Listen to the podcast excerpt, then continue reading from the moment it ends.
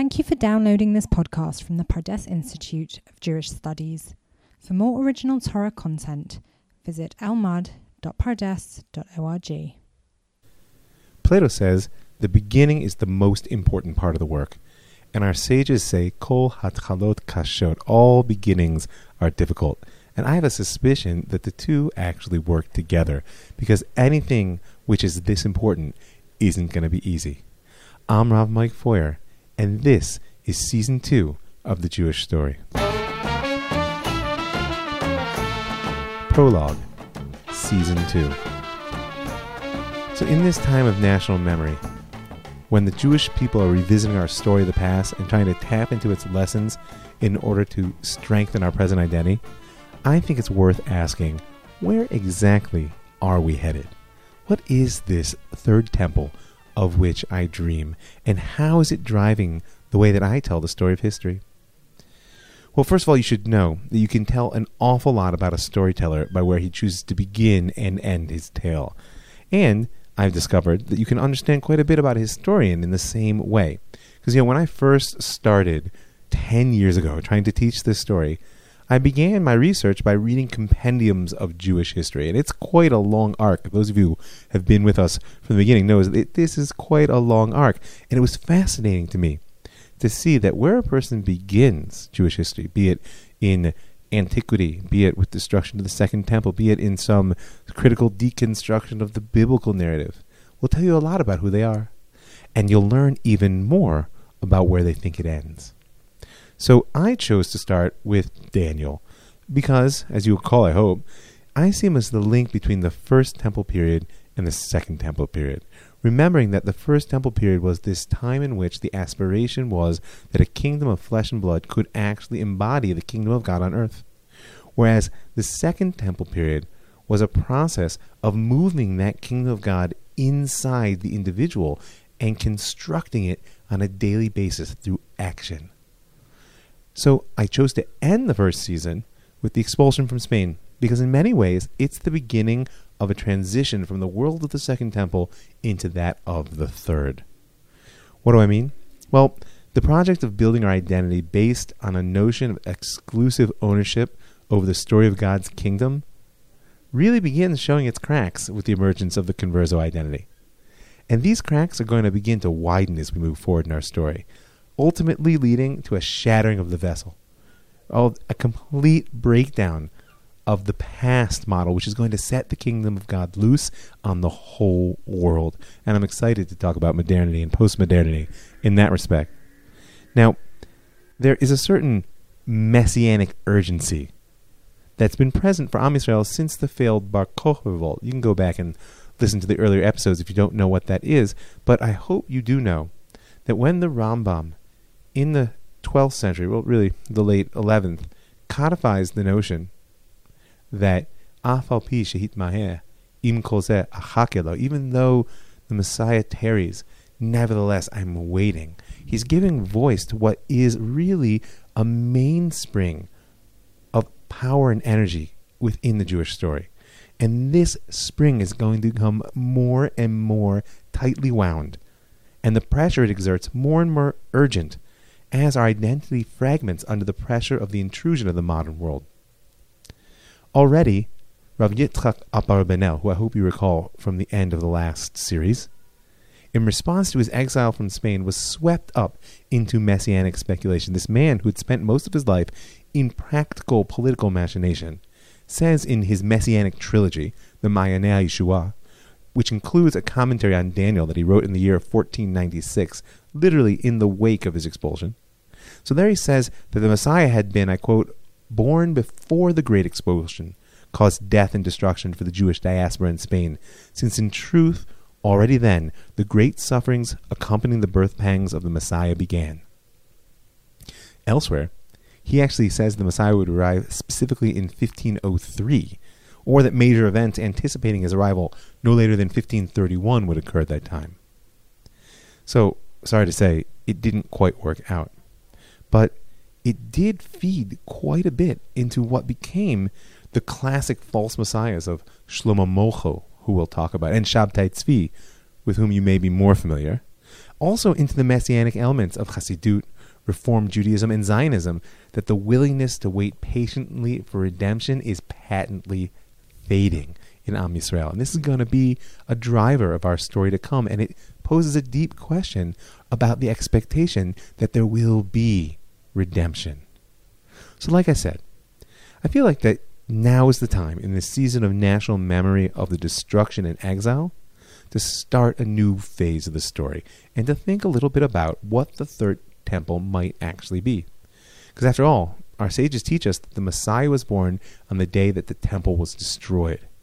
And Tisha B'Av, the ninth of Av, when we commemorate the destruction of both temples, is called a moed, a time of sacred meeting, because one day it's going to be the day of rejoicing for the rebuilt Jerusalem, rather than the day of mourning for its destruction.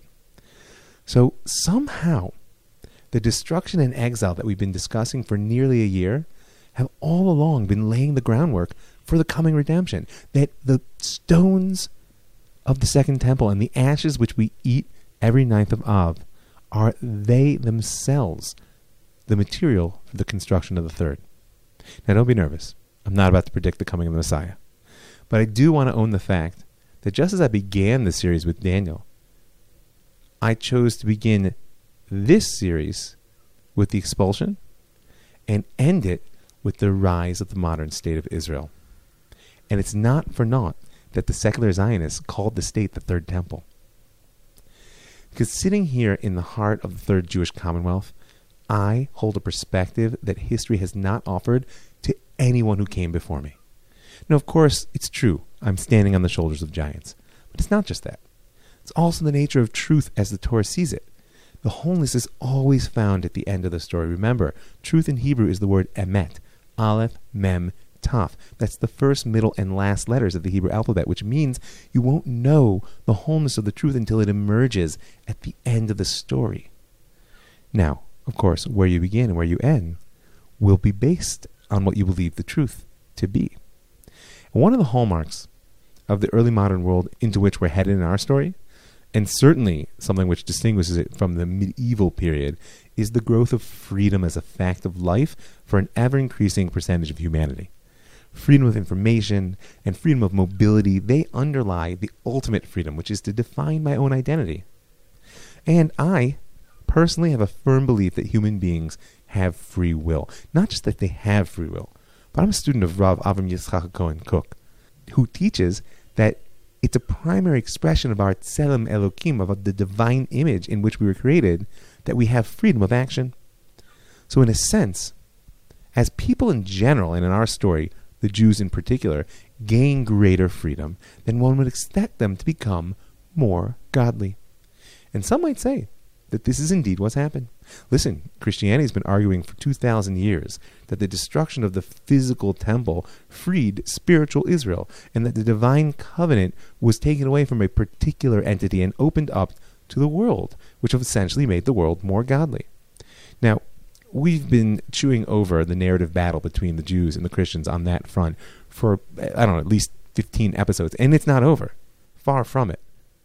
But realize that the breaking of the walls that modernity brings will begin to undermine not just the Jewish or Christian narrative, but religion altogether. Now, are we willing to say that the world in which we live, where at least in the Western developed countries, freedom and its handmaiden individuality reign supreme, are these worlds more godly? Perhaps. I mean, I certainly wouldn't dismiss it out of hand. Because remember, there is a deep holiness in coming to God through choice, in choosing to serve one another.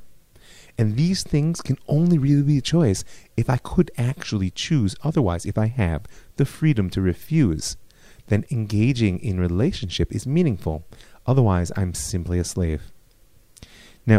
The deeper challenge of this period approaching the third house is do we have the imagination needed to step into a future which is not just an idealized and somewhat stylized reworking of our past?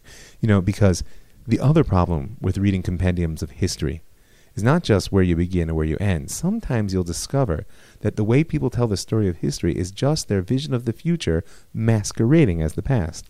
This should sound familiar, since the whole point of this endeavor This process of a national narrative therapy that I'm engaging in is learning to tell a story of the past that can create a present identity which is motivated to build the future of which we dream. That means the way I imagine the future, to a certain degree, influences the way I tell the story of the past. But we have to break the mold because redemption is beyond what we have now. Now, I can definitely look at the world around me with all its breakdown and chaos and say that this is the process of the seed rotting in the ground before growth can begin. And that's a very important mystic image, one which I've discovered actually crosses cultural and religious boundaries with beyond imagination. But it's a critical image. It means that when you look at an acorn, could you ever imagine what an oak tree looked like? Certainly not. So we need to keep our eye on this freedom thing and exercise our imagination in order to visualize how what looks like rot is actually the next stage in new growth. How freedom won't just give us the opportunity to recreate some idealized past, but will actually open a true freedom to a future which has not yet been. And we're going to see that the modern era in particular will, produce astonishing new visions within Am Yisrael of how the Jews can be as a people, and frankly, how our world can be as a whole. Now, if our freedom means that we're authors of our own life, well, the Torah teaches us that nonetheless, God is the editor. And another way of saying this is that though we're free to choose the way in which we go, there is a topography over which we travel, which in some respects limits us. Limits or guides. And one of the primary pieces of spiritual topography underlying the Jewish story, which is going to become more and more dominant as we move further and further in time, is the dynamic between the prat and the klal, between the particular and the all embracing or universal. And the Zohar says that the essential dynamic which the soul comes into the world to reconcile, and the key to unlocking redemption itself, is the dynamic between the particular and the universal. And we can see this dynamic in the histories of the temples. You know, Rav Kook, in his powerful and insightful the Mahalach Ideot B'Yisrael, uh, the progression of ideas within Israel, his truly devoted historical work, maps out a conceptual framework about the first, second, and third temples and why the first two were destroyed and what the third will be. You know, the first temple, as we said, was meant to be the kingdom of God expressed in flesh and blood. And the problem was, he points out, is that the klal, the, the all embracing, the wholeness, was on the highest spiritual level you can imagine. We had prophets, we had kings, we had a temple within which the presence of God actually dwelt. And remember, the whole goal of Am Yisrael is to connect heaven and earth. So he had succeeded. However, the temple was destroyed, as I hope you know, for idolatry, sexual immorality, and the spilling of innocent blood. Which means what? Though the whole was on the highest level, the individuals failed to be influenced by it. Right? There was a disconnect between the klal and the prat, between the whole and the particular. And so, God took away the symbols of the whole and forced the kingdom of God within where it could influence the individuals. And the second temple indeed was that. Second temple produced the masters of the Mishnah, whose words became the playing field on which all subsequent discussion would occur. Their words became the portable homeland, as we call it, that we've lived in in every geography, in every time, in every place. But these individuals were so great in their perfection that they couldn't get along. That's right, because the second temple was destroyed for sinat chinam, for causeless hatred, meaning that the individuals were tremendously empowered, but the collective, the whole, lacked enough integrity to its fabric to hold them together. And so it was the opposite of the first temple, and the second destroyed. And as we spoke about, don't forget, and God help us, in this time of trouble, we should just remember that Jerusalem burned from within before the Romans ever broke the walls.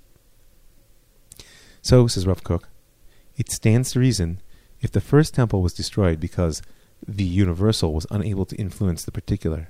And the second was destroyed because the particular broke away and there was no universal that could hold them together. Then the third temple will be rebuilt.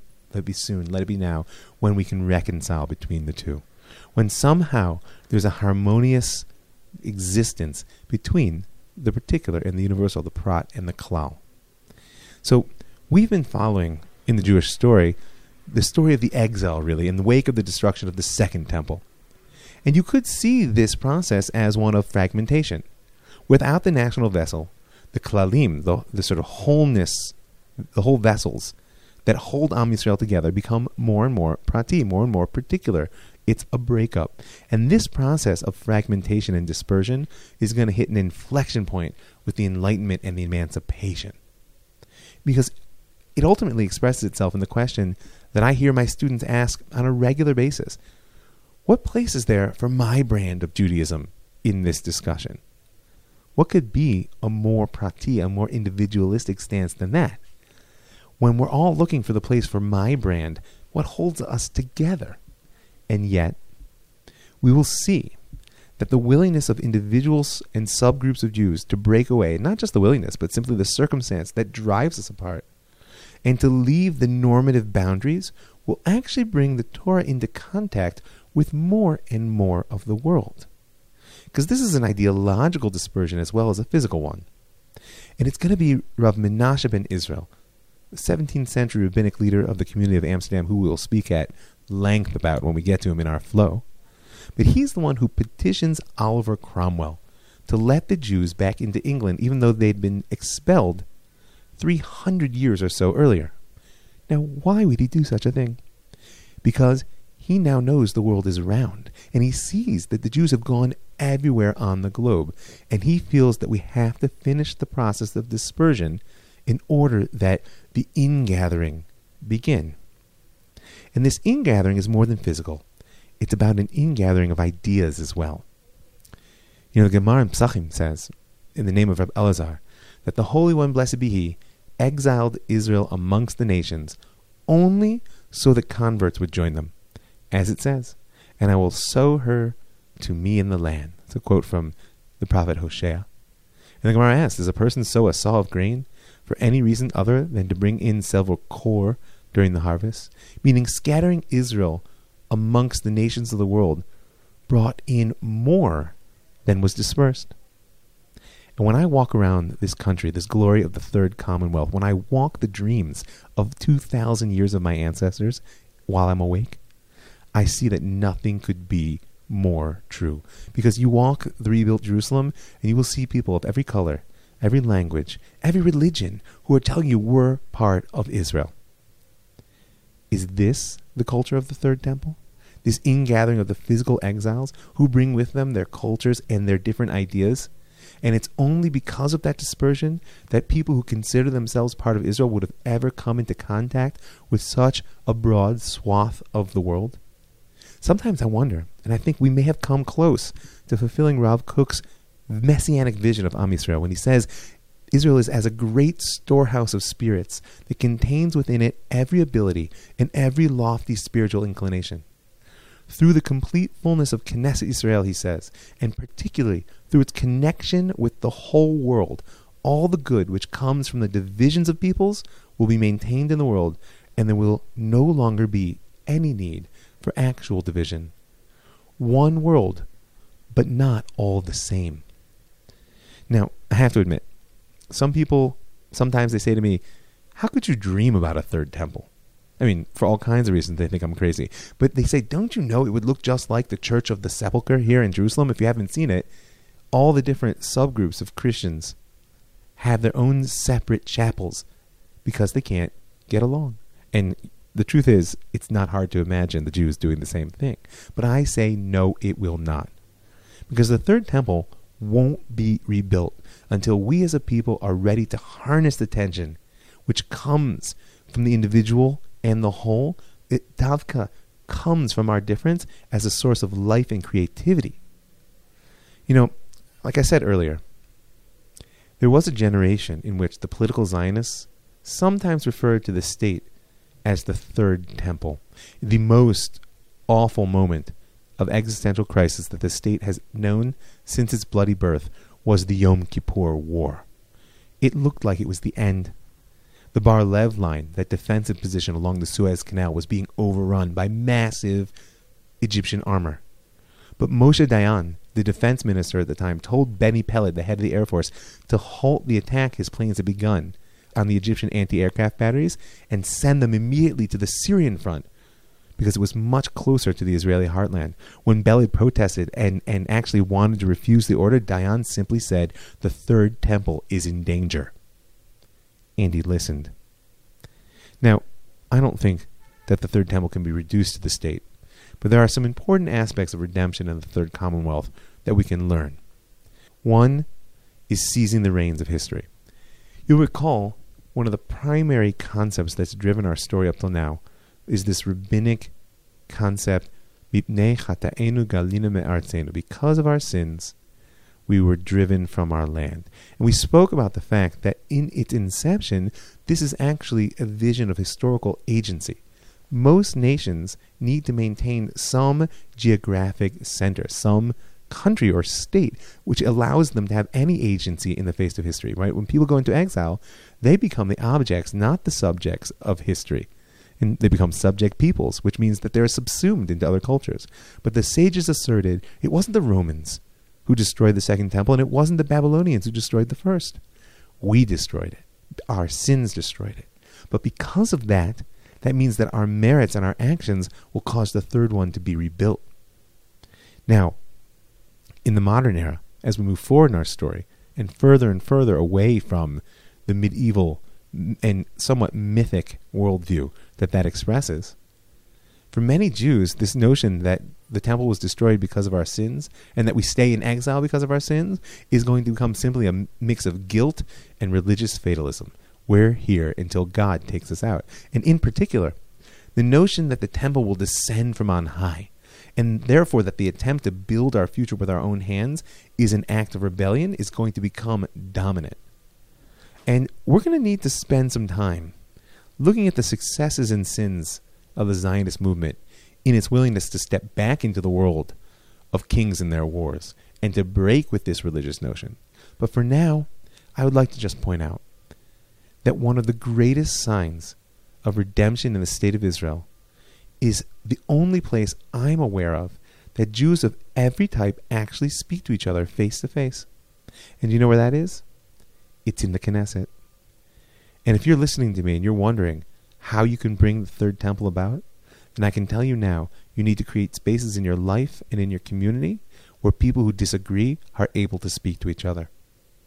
Somewhat in conclusion, I want you to remember that we trace the path of Am Yisrael out of the age of prophecy into the age of wisdom at the beginning of the last series. And we spoke about how at the same time period, Greece, and through her ultimately the whole Western world, was leaving the mythological era and entering into the philosophical era. Well, if rabbis represent the leadership model of wisdom, of the age of wisdom that we're in, and thinkers are their parallel in the secular Western world, which is in the philosophical era, then I believe that the signs are abundant that we're approaching the end of that age of rabbis. And furthermore, it doesn't seem to me that the postmodernist intellectuals are leading our global society anywhere we want to go. So if once we were prophets, and then we were rabbis, who will we be in this coming third phase? Because this phase is bound up with more than return to our land, and more than even the rebuilding of the temple. It's bound up with the question of who we will be when that temple stands at the heart of the world, connecting heaven and earth, and therefore, who will lead us? So, from the prophetic era, that era of mythic consciousness, when God is so present that even in the temple, we couldn't overcome the idolatrous instinct that goes with that sense of intimacy, to the wisdom era, an era of differentiation, of maturation, when we learn to stand on our own two feet, but we pay the price of being separate from God to the mystical era, to an era in which we can re enter the relationship of divine intimacy as fully conscious partners, that we can choose to be one with God. Because the fact is that today mysticism means that the union with the divine is a state available to anyone who strives for it. And this brings me around to the vision of the prophet Yoel, who at the beginning of the third chapter says, after that, in his vision his vision of the end of days, his vision let it be soon, let it be now, of a redeemed world. After that, he says, I will pour out my spirit on all flesh. Your sons and daughters shall prophesy, your old men shall dream dreams, and your young men shall see visions. And when I put this together with Isaiah's vision of the nations of the world bringing up their offerings to that third house, Ki beiti beit yikare lekol ami, my house shall be a called a house of prayer for all peoples, then I can say that perhaps we have a vision for where we're headed. But in order to get there, our story's just begun. I want to make a request before I thank people. If you value this process of narrative therapy for a nation and you want to be part of making it happen, go right now to www.patreon.com and find my M Feuer page and hit the donate button. Or you can find me on Facebook for the link, or you can send me an email at robmikefoyer at gmail.com. Help make this story happen. And I want to thank the folks at the Land of Israel Network for giving me a platform with which I can reach so many good people. I want to thank the Pardes Institute, P-A-R-D-E-S dot org dot I-L, for giving me the opportunity to touch the hearts and minds of so many Jews. I want to thank Sulam Yaakov for being a home, and I want to thank you for listening. I'm Rav Mike Feuer, and this is the Jewish Story.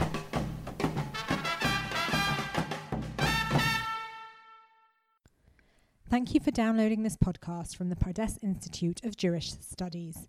For more original Torah content, visit elmad.pardes.org.